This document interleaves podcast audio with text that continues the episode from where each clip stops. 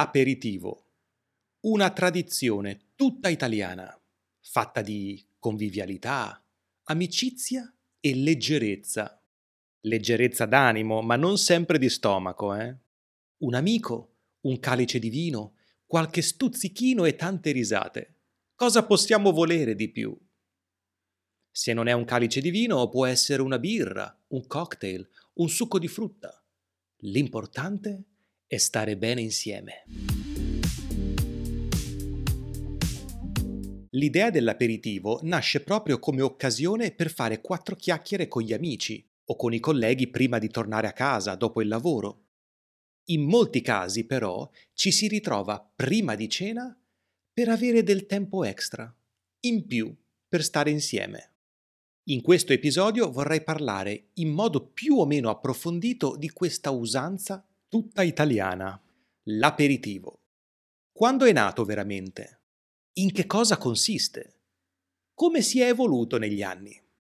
Partiamo dalle sue origini che, a quanto pare, sono antichissime. Le prime testimonianze storiche risalgono addirittura al V secolo Cristo. Sì, hai capito bene, V secolo prima della nascita di Cristo. Sembra infatti che Ippocrate, considerato il padre della medicina occidentale, somministrasse del vino aromatizzato a chi soffriva di inappetenza, ossia a chi non percepiva la fame. Questo vino stimolava l'appetito, così che queste povere persone potessero tornare a mangiare con gusto. La parola aperitivo, infatti, deriva dal latino aperitivus, termine che ha il significato di che apre. È qualcosa che apre. Il vino somministrato da Ippocrate aveva quindi la funzione di aprire lo stomaco della persona trattata, in modo da far tornare l'appetito. Ma da dove derivava questo beneficio miracoloso? Questo vino fu studiato da numerosi erboristi durante il Medioevo, i quali compresero che era proprio il sapore amaro del vino a stimolare il senso della fame. Non a caso molti cocktail hanno un gusto amarognolo e, guarda caso, aumentano in maniera incontrollabile la fame. Prima che qualcuno me lo chieda o si arrabbi, in italiano non esiste una traduzione o una parola corrispondente all'inglese cocktail, quindi ce la teniamo così com'è e per il momento ce la facciamo andare bene.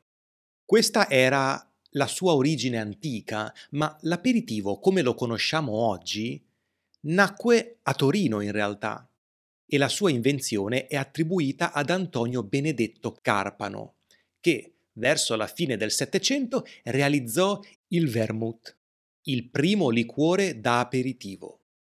L'usanza di bere questo liquore prese presto piede anche grazie a Vittorio Emanuele II, che lo amava talmente tanto da renderlo una bevanda di corte già nella seconda metà dell'Ottocento.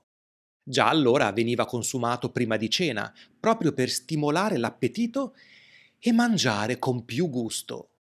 Il consumo e l'offerta di aperitivi è cresciuto a dismisura in quel secolo, grazie alla creazione delle prime bevande non a base di vino. Al 1815 risale la nascita dell'amaro Ramazzotti, realizzato per la prima volta da un farmacista bolognese trasferitosi a Milano. Ben 33 erbe e spezie vengono macerate e combinate per produrre il famoso Ramazzotti, e questo è così ancora oggi, in quanto la ricetta è rimasta invariata.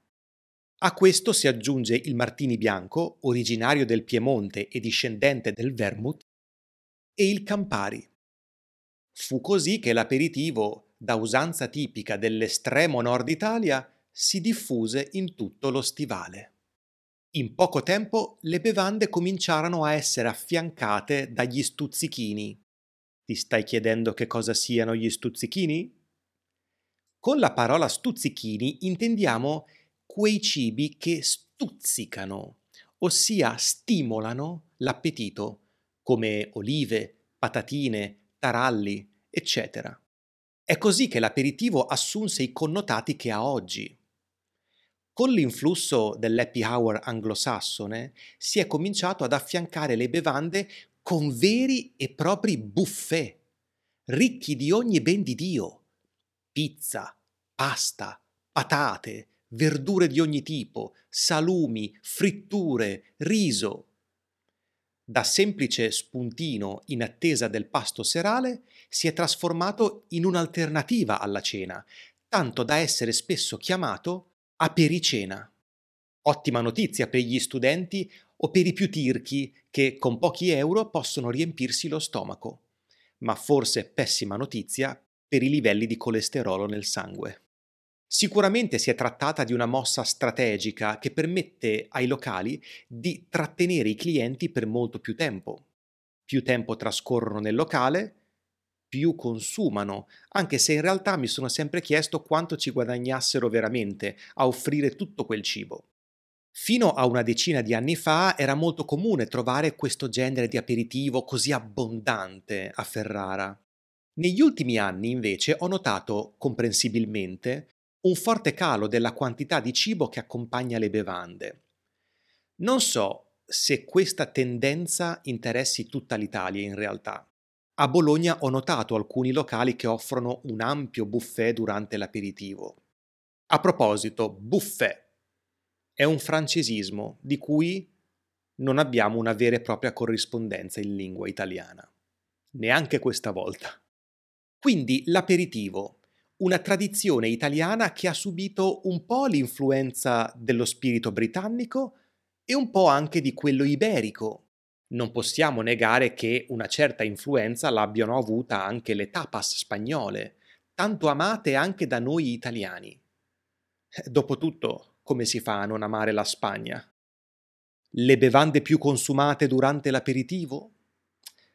A parte la classica birra o il calice di vino, vanno molto lo spritz Aperol o Campari, l'americano, un cocktail realizzato con vermouth, bitter e soda, il Moscow Mule. In estate non resistiamo a un buon mojito o a un Hugo. Quest'ultimo è diventato una vera droga per me, nonostante sia molto dolce. Si tratta di un cocktail realizzato con prosecco, sciroppo di sambuco, acqua gasata o soda e menta. Una delizia. Per quanto mi riguarda, l'aperitivo è un meraviglioso momento di convivialità, un'occasione per vedere gli amici e sorseggiare qualcosa in attesa della cena. La pericena per me non esiste. Esisteva, ma non più. È bello gustarsi un calice di vino all'aperto in un bel locale, ma poi voglio sedermi in un ristorante e continuare lì la serata. È molto frequente comunque che, dopo la cena, si ritorni in un altro locale e bere ancora. Qualcuno ritorna nello stesso locale in cui si è fatto aperitivo prima. A me capita spesso di farlo. Bene, fine del nostro episodio attraverso la storia e l'evoluzione dell'aperitivo. Immagino tu conoscessi già quest'usanza, ma spero che tu abbia trovato qualche informazione nuova a riguardo in questo episodio. Come sempre, la trascrizione di questa puntata è presente sulla pagina Patreon di Vaporetto Italiano, accompagnata dal lessico più importante usato in contesto.